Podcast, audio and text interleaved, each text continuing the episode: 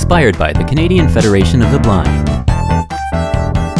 Outlook, a show about accessibility Advocacy. and equality. I'm Brian. And I'm Carrie. Outlook.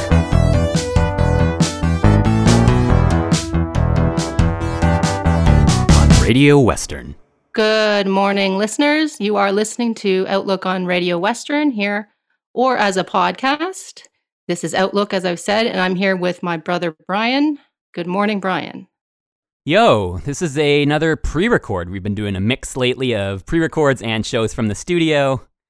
So it's interesting kind of switching back and forth, but I, I do like it. It's nice to have both of these options here today. And uh, co host Carrie, you have set up another Carrie connection, and I'm really excited about this one. Definitely a topic that we haven't talked about too much on this show.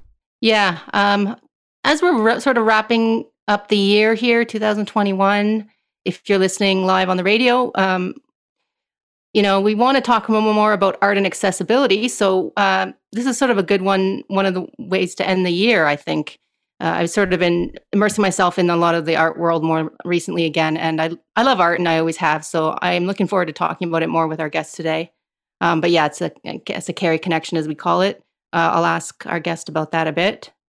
Yeah, well, my well sister Carrie here. It's it's it's interesting because we'll we'll get into this for sure. But you Yeah. used to you've been able to see growing up a little bit more than me. We were both born blind, but I've always been just a little bit of light perception. But for for all purposes of this show, I'm practically totally blind. Whereas you used to have more vision, so art, uh, visual art, was more of a thing for you.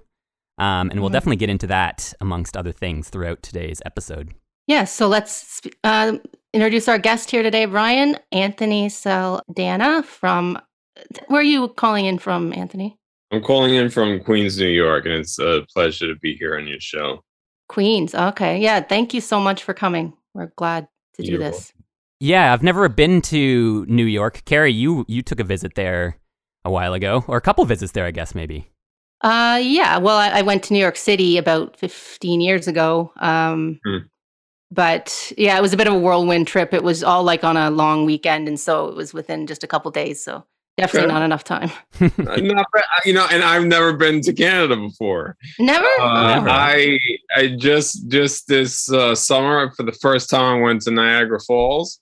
Uh, I got to see Canada from a distance, but because Right. of pa- the pandemic and um, their restrictions, uh, they wouldn't let me in because of uh, you know their uh, you know COVID rules. But it's definitely on my list of places to go. Oh, well, yeah. You. So we're going to talk today about your film, uh, straight off the canvas, and Yep. that it would be great if you could come to Canada in the future to speak more about that or Absolutely. something. definitely- Really Yeah, I know that open. Toronto Toronto has some great film festivals, so maybe someday you could get into that. I think that would be uh, be awesome. Yeah, I would definitely be open to that. Awesome. So I guess, uh, yeah, it was a Max connection, I believe, right? You you know It- Max. it is. well. Yes. Yeah, so we had him on this show uh, a few weeks ago, actually, uh, for the first time, and and yeah, Carrie, like you pointed out, you you met Max, and then Max recommended Anthony, and it's just it's so great how how networking w- works like that, and you just make more and more connections as you go along. So So how did you meet Max? through Twitter. Through Ah. Twitter, he um Right. he liked the uh the the Twitter page of uh, our film, and I I just looked at his website and I said, all right, I I need to contact this man. yeah, that's what I thought too when I saw that. He's quite the character. I've never met him in person, but I, I met him a couple weeks ago on the on the show here. So uh, was he really is a character. I, I I definitely look forward to finally meeting him in person and thanking him for uh, helping me uh, get the word out. Yeah, no, that's and that's what we're going to talk about a lot today. Is that uh, you know this film? I'll ask you about it, but uh, Sure. in your own words. But of course, it's it's kind of like Outlook, our show here, and the reason why we want to have guests like you on, Anthony, is that we have lots of different audience. But you know, you're often asked, well, who is the audience for this project? Uh, you know, is it sighted listeners for Outlook? Is it is it blind listeners? And um, we like to have different guests with different things going on on the show. Hoping that the Radio Western here in London, the university, uh, the people listening to the radio station locally will get to hear what's going on. And, and a lot of them are university students or professors and things. And they are involved in obviously so many different areas that whether it's accessibility or art or education. Right. Um, so that, you know, this might interest so many people. And then just for, again, we want people to see this film, of course, uh, not just hear us talk about it, but um, it's also for blind audiences to see that there are other people out there making art and that they yes. don't let let anything really get in that way their way. So right. And one one thing I'll I'll bring up, which is a it's always kind of awkward to mention it because it's it's just uh, something that people don't often hear, but it makes me think, Carrie, of Leona's book when I say this. That today our guest is a sighted guest, and I say that because we're we're open to having both on the show, though we tend to have more blind guests, but we've always we always say if it's someone who's sighted who's working with people who have disabilities or has any connection or just has anything that's interesting that that relates to blindness or any disabilities really, we'd love to have them on the show. So I just think it's great to get that perspective, and uh, we'll uh, we'll get into more as we as we go along here. But I just like to and, let her. And I, I, before I begin to speak about the film, I, I thought that it was uh, important that I not I not tell their story from the third person perspective and really um, let them tell their own story. And you know, I it was important for me to find you know these artists who want to tell their story and have them basically narrate their own story and me just you know edit that together. Now i did do uh, audio description you know and i wrote it performed it for um, the film and i'm really excited about that. Mm-hmm. yeah we'll definitely ask you about that also. We like to talk we love talking about audio description on this show. And i uh, as someone who as i said always loved art visual at one point and now other forms i think that audio description is its own form of really cool art. So, but we'll ask you about that in a bit. Um, I guess we wanted to start by just getting you to tell us a bit more about yourself. Now, of course, this can be a, uh, like a very open question. You can yeah. sort of frame it around what ha- sort of what led you to this film or this subject matter, if you want. Keep it sort of related to that, but feel free to tell your our listeners anything you think maybe they need, might want to know or um, understand before we talk about the film. And then the only other thing I want to quickly add to that as well is just a question we do like to ask people, and this may come up in the answer of how you decided to, to make this film in the first place, or maybe not, is had you met, were you around any blind people growing up? Did you have any, did you know of blind people through throughout your life? Or is that more of a newer thing since putting this film together that you met blind people? So that's another area I'd like you to touch on. So I'll I'll uh, answer that question first and kind of work around uh, giving a bio about myself. Um, sure. No, I I didn't know any uh, blind people when I was growing up. Uh, you know, I I am farsighted and nearsighted. Um, and when I was growing up, I I had a bit of like a seeing double vision a, a bit, and I, I, would tell that to doctors, and they they wouldn't believe me. Uh, only when I was an adult did I actually figure out that I needed to do a um, like an exercise with my finger and it would help uh you know strengthen the muscles in my eyes. But that was uh just an interesting little fact about myself. Um i grew up in queens new york. I uh, was always a creative uh, you know individual and um basically got my ba- bachelor's degree from queens college and you know, I it was a very broad, uh, you know, study. We we learned like the theory of film and television, and I got to do some basic production work and directing. But you know, once you're out there in the real world, now you have to navigate like how you're going to be successful in the entertainment inter- industry in one of the busiest most competitive cities in the entire country. And uh, so I started to do work for just anybody who needed help uh, on their production. And that, you know, that was uh, really a learning experience because you learn like you know there are produ- producers that don't have funding to pay the crew, but you still want to, you know, you still want to be uh, a good help on the set, but the hours are intense. You know, the hours are 16, you know, like more 12 plus hours. And after a couple weeks, my body was like, no, this is not the right schedule for me. And uh, I learned the hard way after having like some health issues based on the hard work that I was giving these these producers for free. Uh, had to learn. I had to get a full time job while while pursuing my um, creative uh, you know endeavors, and basically from there, I you know started a career in customer service uh, with first with Sony and then uh, after Sony was not doing well and was going to lay, lay off my department, I I got a job with uh, New York City's uh, you know 311 hotline, and I've been doing customer service with the city for about six years now. Uh, while I do uh, creative work, you know, like my directing on when I'm not working for the city. Right. So yeah, I mean the, the world of film and TV, and uh, you know, I'm sure that you know, it's quite the world to find your place in.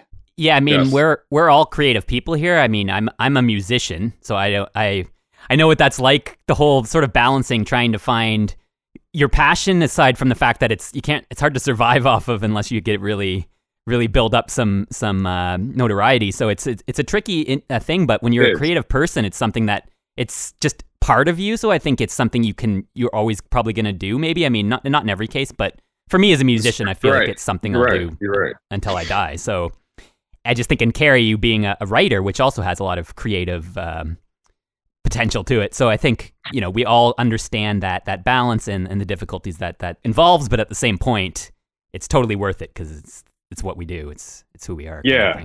Definitely, it's definitely worth it.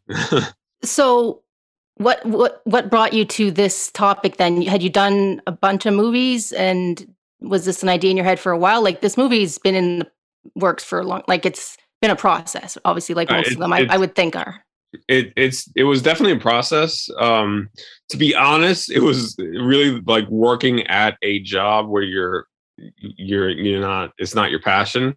Uh really sent you know when you're at a job that you're not happy with you start to get bored and you start thinking about things that you want to do. And i i just started asking myself i wonder how blind people perceive art and and and it was just a really interesting question. So I I went out and did some research. I actually uh, read a book by the name of Ordinary Daylight, a portrait of an artist going blind, and it was written by uh, the writer Andrew Potok, and it was really a profound book. It really uh, touched, really impacted me uh, because it, it basically because I didn't know if I wanted to do uh, like write a script or you know do a documentary, and I just realized that you know in telling a story about a visually impaired person, you know I, I had a responsibility,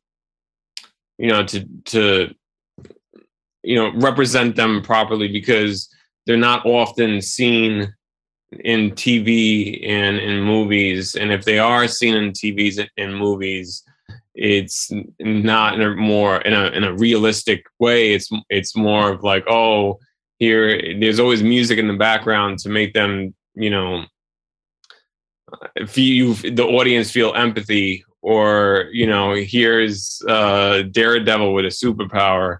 So Mhm. I definitely felt after reading that book that you know I as an artist that am desperately trying to make it in New York City uh, can use my skills to give an outlet to a community that's not often representative re- represented on TV and, and film.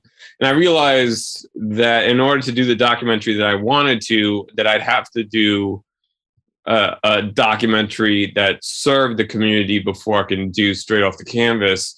So I produced a documentary called "We're Ordinary People," which was about the the New York City's chapter the National National Federation of the Blind, and it was really it was really cool because uh, for about a year I got to spend time with uh, members of the National Federation of the Blind, and it was really just a great opportunity to you know meet some great people and uh, learn about that community and um, it, it, really s- set up this film straight off the canvas. And that helped you make connections. I saw that you had a screening with the national federation of the blind this past summer was that i did. correct? yes yes. And how did that go? Oh it went great. It went great. Um, it was uh, we basically did it right after the um after the convention. And uh you know we had viewers from all over the all over the country.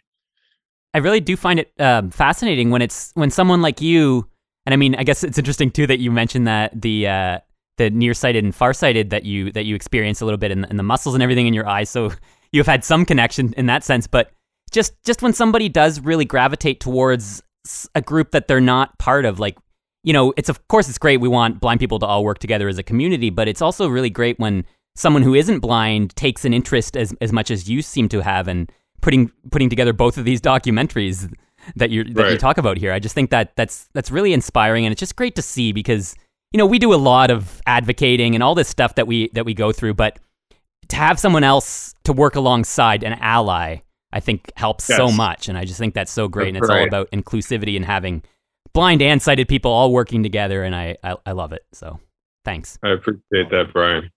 Yeah, for sure. Because you know, like, and I think a lot of blind people of different levels will see themselves in this film somehow. But it's just a, it's basically a universal human experience art.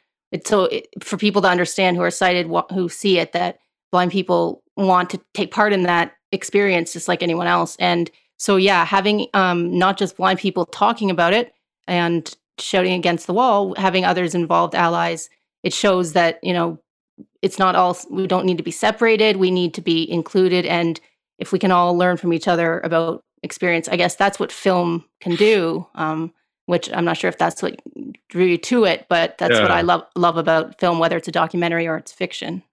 Yeah, I, I think it was uh, really important, especially during pre-production. I, I kept saying to my friend who was helping me that I wanted to have a sense of uh, community when we were filming. So I, I, wanted to get the perspective of an of an artist, an art teacher, a an art therapist, and um, the nonprofit organization Art Beyond Sight, which uh, is based here in New York City, and they assist uh, really to get museums to become more accessible and um, you know i reached out to them first about you know the project and uh, they were really supportive right off right throughout, throughout the first email. They said yes we'll be we'll be able to assist you. We'll give you everything we need, we need but we're not going to be the main the main subject of, of the film.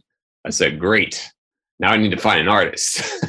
and uh, I just happened to, to do some research and I found um, the New York Times had done a article about an art teacher who was blind. Uh, and her name was her name is Elizabeth Castellano.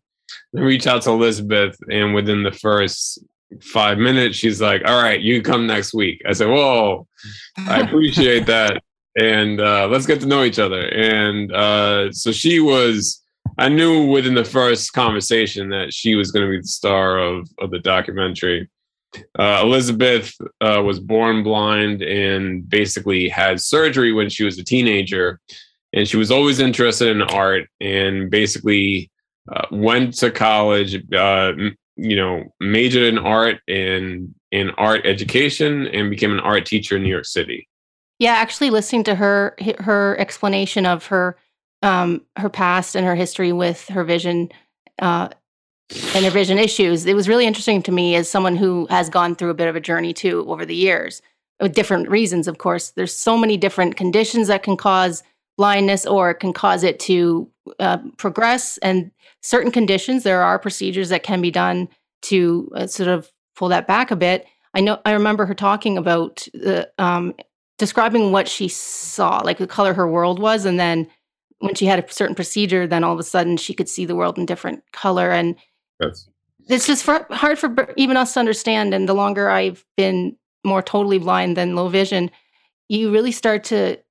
And Brian, who grew up never having seen color or photos or any of that, it's really hard even f- for us to understand. So we get it. It's just like like we always say, blindness is such a spectrum that when you Right, say a right. blind blind artist, that can mean so much. Yes. Yes. Yeah, and I mean, I think that's something that like Carrie mentions. I, I struggle with a little bit. I, I when I watched the documentary was I was trying to figure out kind of like how much can these people see, and again, it's it's it doesn't matter in one way, but it's just from my perspective, it's wondering, you know, like so for, for and like thinking about my past um, in elementary school in art class. I do remember like in the early grades playing with crayons a bit because they have that texture so you can feel them. Um, and I don't really think I did too much painting, maybe a little bit.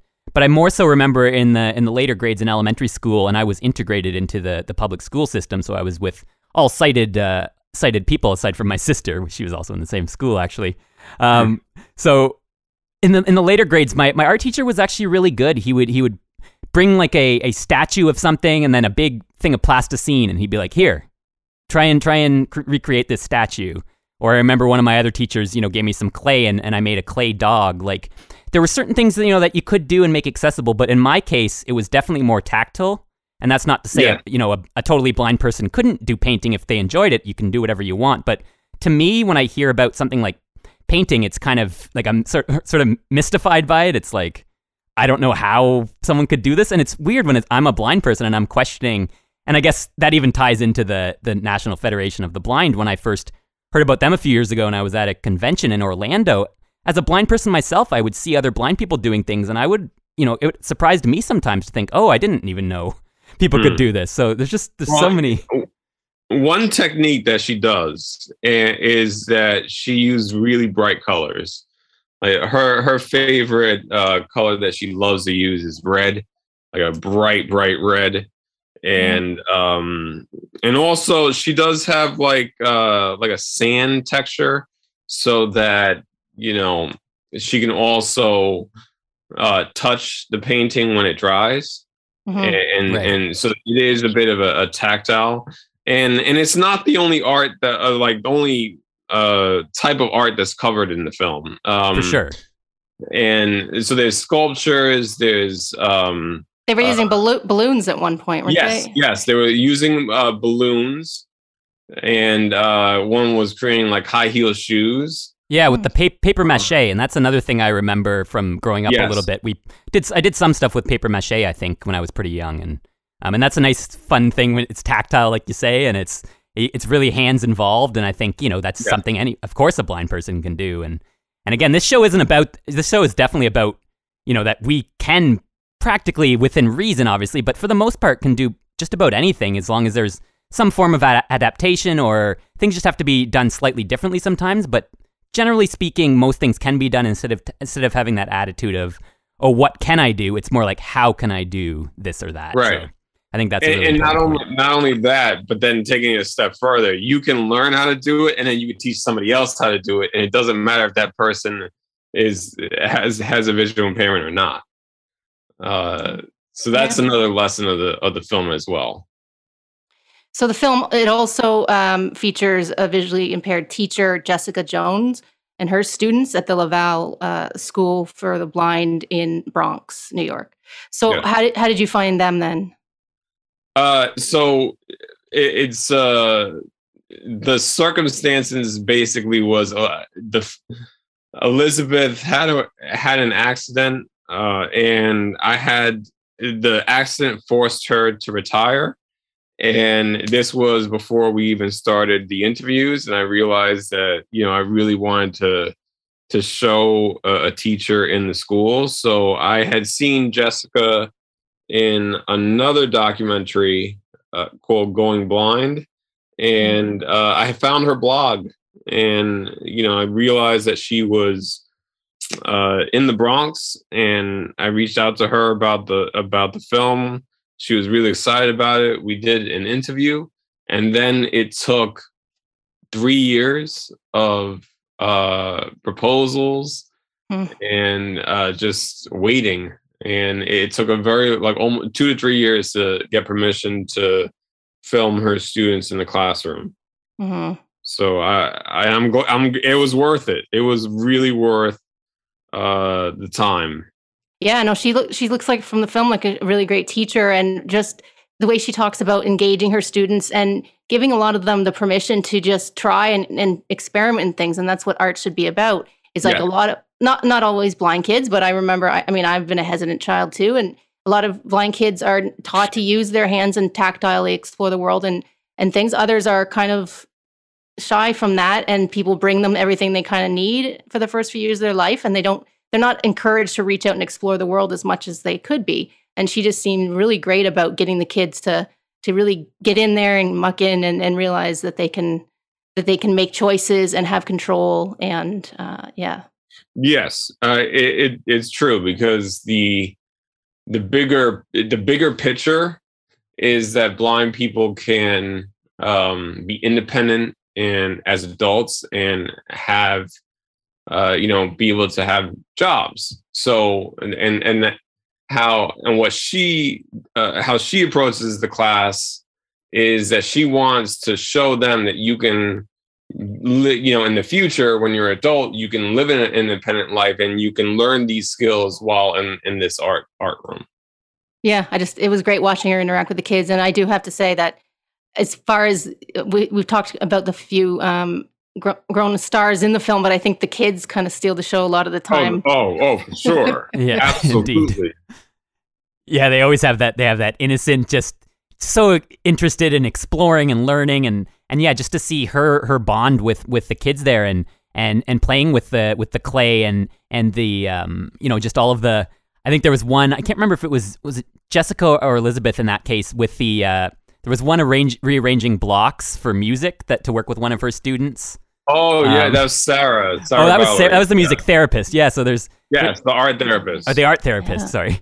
Um, Yeah. yeah, I thought Right. that was also really interesting. Just something that you know y- y- you ve- learn to adapt and really work well with people and figure out what they want to do. And and that's the thing about art and all of these and this type of stuff. It's creative and it's supposed to be open ended. Whereas you know some teachers might be a little more strict, but that's not really the point. I think it's great when you are when you're very open minded and and you know just want people you want the people to enjoy the students to enjoy it and have fun and then they'll they can get into it whereas if it's just like okay you have to do this you know that's Right. not that's not very accommodating because everyone is at a, a, bit of d- a different level. And uh, jessica mentions that a lot of the students that she works with and, and the um, sarah the art therapist that a lot of a lot of people and it tends to happen quite often in the blind community too that people have multiple disabilities and a lot of the the, the children were were nonverbal.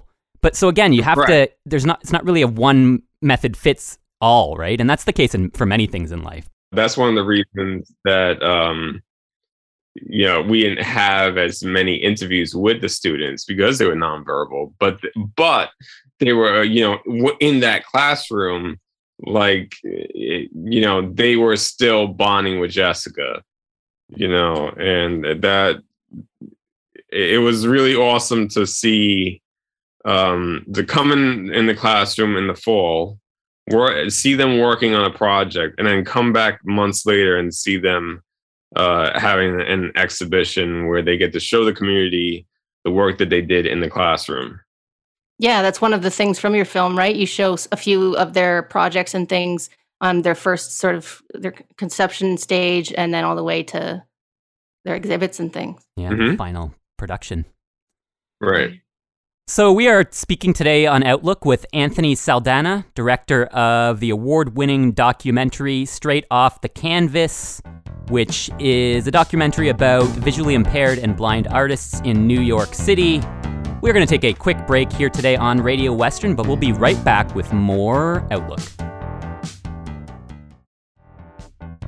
There seems to be a growing conviction that federal government should at least provide education and fund to promote the schooling of children who are physically, mentally, or emotionally handicapped. Think of it. Probably 75% of all such children are denied the right to any education. Of course, we know how expensive special education is, but America should provide this advantage. So that's a quote from Helen Keller from 1961 that I came across recently. And of course, that was before the ADA and that was before a lot of the legislation that eventually they got in there to enforce a lot of this stuff. But uh, we're here with Anthony Saldana to talk about your film Straight Off the Canvas. It's a documentary. It's been making the rounds a little bit, and we're hoping to get some more people aware of it. And so thanks again, Anthony, for being on Outlook today. Thank you for having me. When exactly did you did you start this documentary? When did you start compiling compiling all of this? What 2011, 20, 10 years ago. 10 years wow. ago. Wow. Yes. Yeah. And that's what's important to show about some forms of art that a lot, you know, a lot of art takes time to develop. What's so that you show that very well in the movie with these artists who display their artwork and things. And, you know, the time and, and effort and love and care that goes into this sort of thing, including this documentary. Um, so yeah, what a long journey. And you said as the as you've seen every bit of it, and you know, I, not to say I wouldn't go as far, I guess, to say as you're sick of it, but as, a, as an editor oh, with, I love with it. writing, I know. yeah, it's a it's a labor of love. I mean, I wouldn't have done it uh, if I, you know, I, I, if I didn't love it. Um, exactly. I uh, I got my master's degree with with this uh, project, so this is my master's oh, okay. degree thesis. All right, yeah. See, there's where timeline can come in. Um, of course, yeah. No, it's great that you can learn on um, as you do the work. And let's talk a bit about this audio description, as I mentioned before the break. So, you said growing up you weren't really around blind people. When were you made aware of audio description? I would. That, I know that that's Netflix does have some uh, programs that are, are, audio described, and not all of them. I know some of them need to be. Uh, I definitely listened to audio described, um, you know, programs as I was, you know, editing uh, the film, and uh, once I it was time to really distribute and reach out to these wonderful uh, organizations in in U.S. You know, the one of the first questions they'd ask is, "Is there an audio description?" And, I, I, basically said that you know I'm I'm still working on it, and uh, you know I went to Elizabeth Axel, who is the um, basically she is the uh, the owner, the, the the creator of Art Beyond Sight that I that basically once again that organization works with museums to um, become accessible, and she has produced uh, numerous of short films over her years. So I, I, figured that's the right person to get some advice. And she uh, gave the suggestion that uh, the type of audio description that would be beneficial in, in the documentary would just be like to a description before uh, somebody like the interviewer speaks and uh, because i feel i as an editor I, I felt like you know i had really compiled the or like edited the the film where each person says something and it's very succinct and i didn't want to cut it off with with the audio description. Mm-hmm. So um, it was a, a it was a great process, though. Yeah, I think that's really neat that you you did the audio description yourself and, and you wrote the wrote the script for it as well. I imagine. I did. And uh, yeah, Carrie, you you've been studying this a little bit more than me. Obviously, I've grown up listening to movies and stuff with audio description, and and like Anthony points out here, that now that it is being incorporated into many shows on Netflix and, and this kind of stuff, more people will at least maybe come across it somehow or hear about it or, or see that it is available and it, it is becoming more and more popular. But Carrie, you were mentioning before we went on air that audio description itself is a, is an art and there is a lot that goes into it. So yeah, it's it's it's really cool that you took the took the challenge to do that and, and that you got some advice and and and reached out there and Carrie, I don't know if you had any more kind of thoughts on that because I know it's something that's really been very important for you the last few years. Yeah. Um, again, it's a tricky thing, audio description. It is just becoming more well known now. And so, yeah, the streaming services are starting to get on board, but a lot of them will sort of say, well, we don't have the budget. And I'm sure, uh, like you say, the work you've done with, with fil- your films, I'm sure you understand, you know, these budget issues that can sometimes get in the way, very often get in the way. Uh, but of course, it is an important thing to include in a movie uh, um, featuring blind and low vision people. Yes. So, of course. Um, so, how's the film been received? Uh, what, what, are your plans with it going forward? Um, where are you at with some of that? the the film's been, received well. I started like just local local in New York City just to get the word around, uh, at least locally, and then earlier this year, I really started to reach out to both uh, American Council for the Blind and NFB. Uh, it was screened at the convention uh, for American Council for the Blind, and then after the convention with NFB. Both of those screenings were very um, successful, including the audio description. And um, you know, each each of those organization has state affiliates. So I was actually able to um, go up to. I had two screenings in person both in Buffalo. It just, you know, I, I got uh, invited to Buffalo this summer to do my first in person screening. I accepted, and it was really wonderful uh, to get in person feedback, especially um, to do this during the pandemic, because I did not want to wait until the pandemic was over to start distributing just because you know you don't because of the pandemic you don't know i didn't know when the pandemic was going to end and i you know some people can use the pandemic as as an excuse to to not work. And honestly i had taken many a long time off from the project because you know when you get your master's degree that is a stressful process. Mm-hmm. and i needed some i needed some time to recover from that and i was ready to re, to you know to do this um you know journey continue the journey. And the the pandemic happened and i i was i'm still motivated to continue to work and so I, I, have to say that the virtual screenings ha- have been very successful. And I, I really would love to to um, work with different art organizations and art teacher organizations on and the my actually it's my birthday weekend on the the 14th of November. Uh, the Canadian Society for, uh, for Education Through the Art is having their annual conference online, and we're going to be hosting the after party. We're going to be hosting a screening of the film oh. for that uh, Canadian Society for uh, Art Education through Art, and that's going to be really exciting. And um, you know, I'm hoping oh, wow. hoping to be able to have more virtual screenings since they've been very successful and trying to find a, a DVD um, distributing company, and uh, you know we're working on that. So I'm I'm really excited about you know the future because the last year has been very successful. That's all so positive, and I I also read was reading that straight off the canvas one got some awards, the winner of the Impact Doc Awards.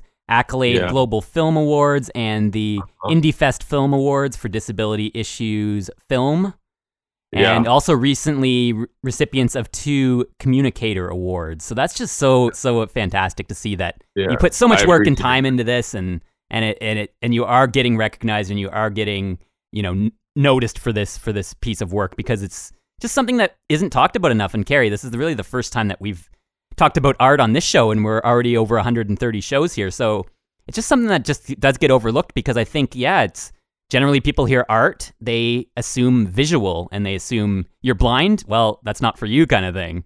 And that's still sort of a, a generalized opinion, I think, from from a lot of a lot of the the public out there. So I just think this is so great to to bring more awareness. Yeah, and more and art, more and more art galleries are getting programs in there. Uh, and as somebody who discovered what you did in the art gallery and that question you initially asked yourself about how blind people might experience art, uh, visual art, that's great. Like that's what every art gallery, every art institution needs to be asking those questions. Absolutely. So it's great when you can get involved in like there are there are so many, like I say, education conferences, art conferences, accessible like so many crossovers that this film would totally apply with. So that's great too. And the funny thing is that when in producing the the documentary, that the challenge was was like this you know museum accessibility is such a broad um, topic, how do you, you know, it, it could be a, a documentary within itself. And so is like the topic of art therapy. Mm-hmm. But um, just in, in covering, you know, Elizabeth's recovery from her injury and how she used art as her therapy, and then to to transition into an actual art therapist who works with kids, um, it was really uh, I, I think that the film doesn't go into the the nuts and the bolts of how to execute the uh, the getting museums to be accessible, but it's more of a just saying the fact that it should be accessible and and here is a school that is not only teaching art but they're having um, exhibitions for the you know the students and the community. Yeah, well, I think it's great how you did do that, where the the focus was on was on Jessica Jones and, and Elizabeth throughout the throughout the the film. They were kind of the two main people, I yes. would say. But then, yeah, you brought in Sarah, the the the art therapist, and then and then you you did touch on the mu- museum accessibility and all of these th- these things do tie together. So I do think that's great that you you mixed it up like that and did have that and leading into the to the therapy, I think that's really fascinating. I've as I mentioned earlier, I'm a musician, so I've heard a little, I've heard about music therapy, and that's something that I think even for me, and this is maybe not quite the same, but almost like throughout the pandemic, my love for music really got me through, and and I do think all of these creative outlets are therapeutic for us, and and but the actual study of art therapy, and in my case, I'm um, thinking about music therapy too, but all of right. those things are interesting subjects that I would also like to learn more about. So even just mentioning them in this in this documentary, I think is great because you know maybe someone will hear about that and be like, "Oh, I'd like to learn more about art therapy." You didn't tell me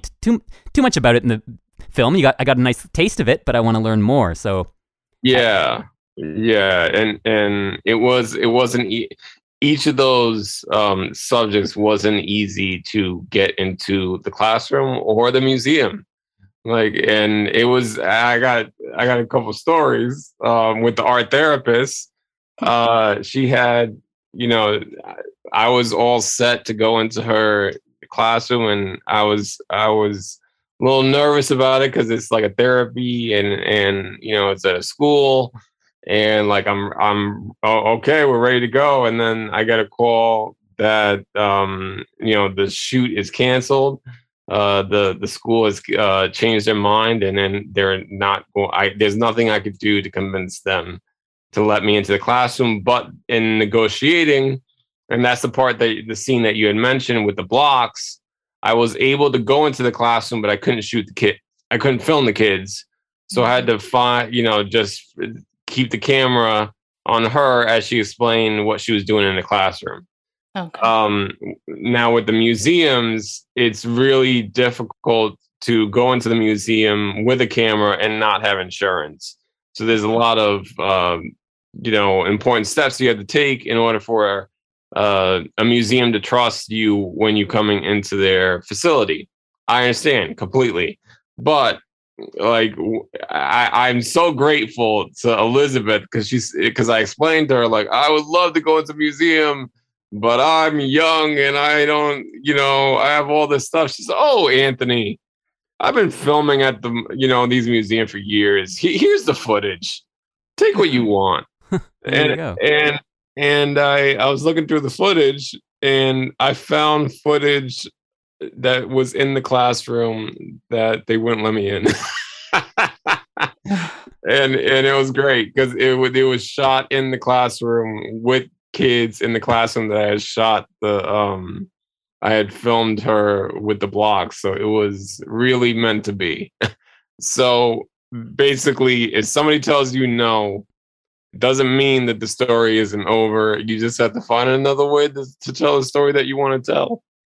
Yeah, exactly. Yeah, that's such a cool example because it it really shows when you have a vision for something and you you know how you want it to be and you want this to work, but yeah, there's just certain things that you know you can't film certain people or they don't want this or that, and and so it is it does take a lot of sort of adapting and figuring out oh how can I still get what I want if I can't do this or that. So you really do have right. to you know you have to sometimes make changes or or do what needs to be done to to still get it done the way you want and right i think that's something we all deal with with any sort of creative project at some point or another actually i just thought of questions now throwing in kind of out of the blue sure. um, i did notice that you have one i think only one maybe but uh, one shot of old footage narrated about a, a, woman who's lost her sight. Yes. Can you elaborate on that at all about where you that came from or what why you decided to include that or Absolutely. So um the the uh I, I starting the documentary I knew there had to be a seg- segment just going straight forward into a discussion about misconceptions and just uh you know showing exactly about this topic how how people don't perceive they don't think about these subjects. Mm-hmm. So while I was in college, I was I wanted to do I did a, a I had to do a 20 page research paper about any subject that I wanted to do in media just to to you know write about a, a film and uh, I really wanted to go into the history of how blind people were spe- were perceived in film so in order to do it that type of paper, you have to go as far back into the first film that you could find in silent film.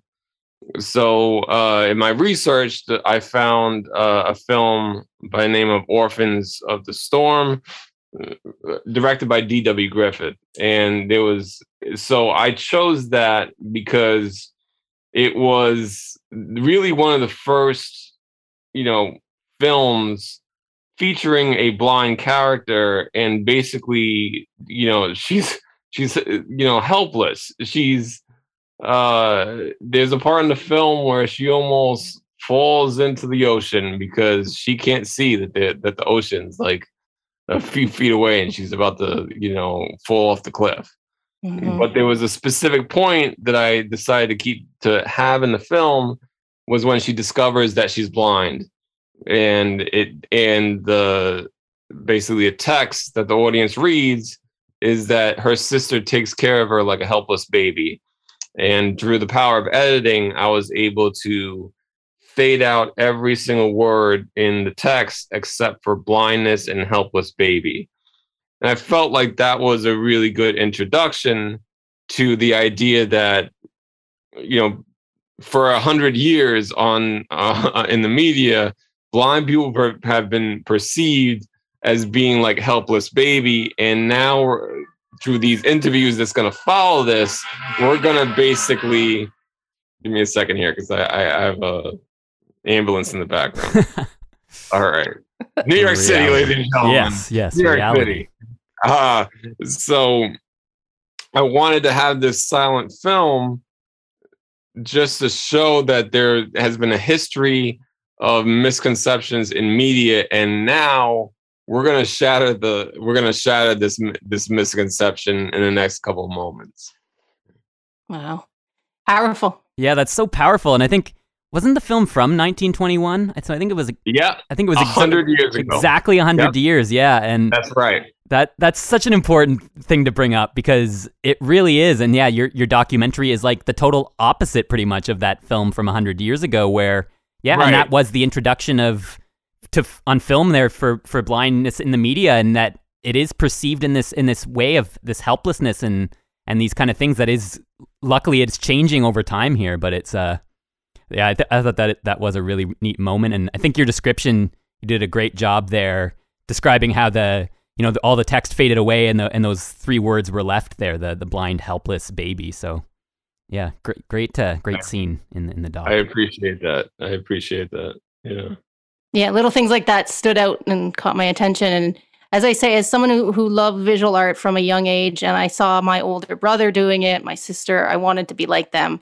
Um, watching movies like this is inspiring because even though I've been out, of the art world um, for a long time, sometimes believing that it's just not for me anymore. It's just to hear people still finding so much pleasure in it, no matter what, is great. And uh, yeah, that the fact that you put all your hard work into this story is great. I appreciate that. Um, and you ended on COVID, which is pretty fitting, as we've sort of touched on already. Uh, I think it's you know it showed a lot about how kids were learning during um, lockdowns and things, and of course, a lot of kids do require hands-on learning, and yes. or but either way, um, yeah, it was just a different learning environment. So it was great that you. Is that why you included it, or you just wanted to be? I, I initially I'll be honest. I initially I I had ended it with the um, exhibition because I felt like that was uh, such a great ending, and then you'd have like the you know that last little montage at the end, and I started to you know distribute it because I really wanted it to be just a little on local television here in in my hometown, and uh, basically the station said we love it but you need to add 10 minutes. Mm-hmm. And it's like, well, what? Uh, what yeah. you, you want me to? I, have been working on this for 10 years. You want me to add 10 minutes? You know how long 10 minutes are? All right, fine. We're gonna and and I just said we have if we have to I cannot change like anything except for the ending because like if I change one moment in any part of the film, it's gonna throw off what's following it. Yeah. So I had to, you know, it just made sense to find out where all of our cast members are right now um in in the covid situation so we made the most out of those 10 minutes and um it really just showed how each of them have adapted in in the quarantine and how you know the love for art doesn't change even in the world's um, pandemic, and, but also that it, it is going to have an effect on art museums and and right. um, it, it raises the stakes of the film in terms of the the impact of the film because now uh, another mission of the film can be or we get this out here to the to society and our goal really is to to help remind museums and these institutions that there's the American with Disabilities Act, and uh, you know, like we have to maintain what we had before the pandemic, you know, and and grow. Mm-hmm. And of course, of course, how art can get us through something like a pandemic. Absolutely, right, yes. and that's why I touched on the music earlier too. And that, in my case, you know, music is ob- is an art as well, and and that's one of the things things that has really helped me get through the pandemic. So I think that does it is it's a good idea to include that as well because it is very topical, obviously, right now, um, of course, yes. and it also does it did tie things up um, quite well at the end. I found um, so.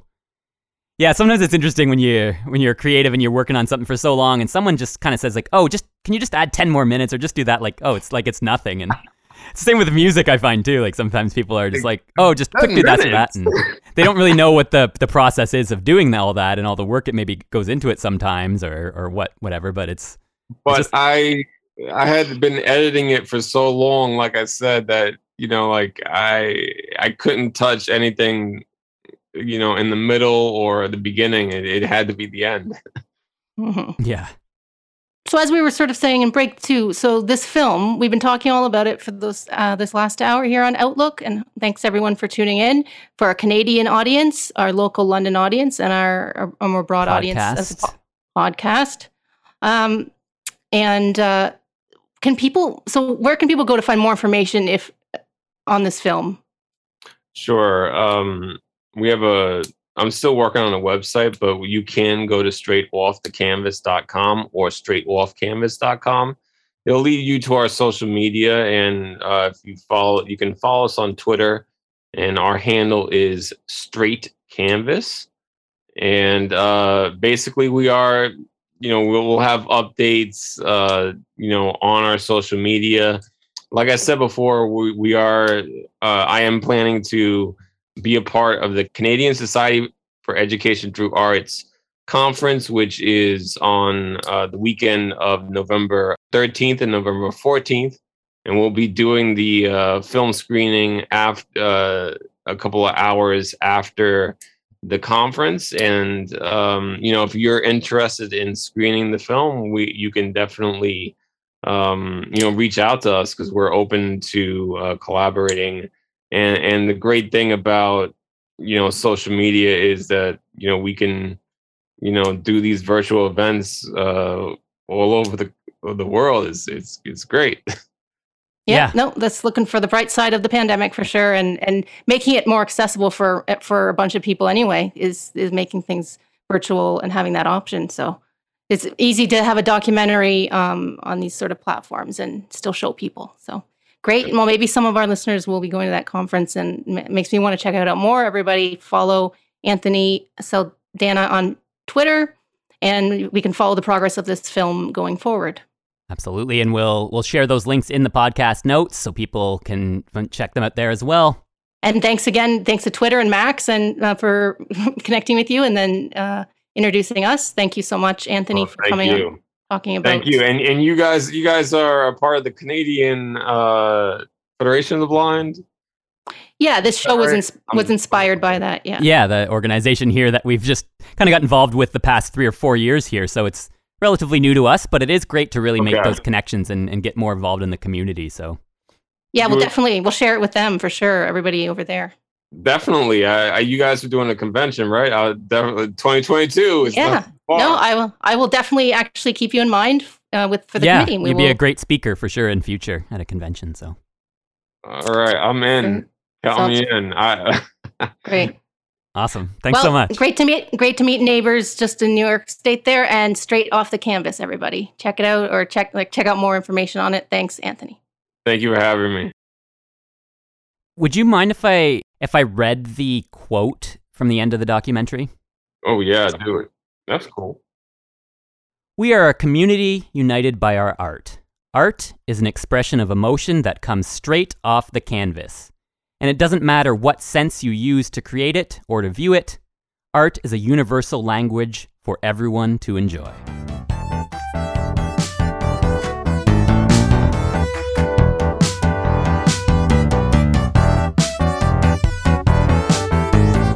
Send us an email. Outlook on radiowestern at gmail.com.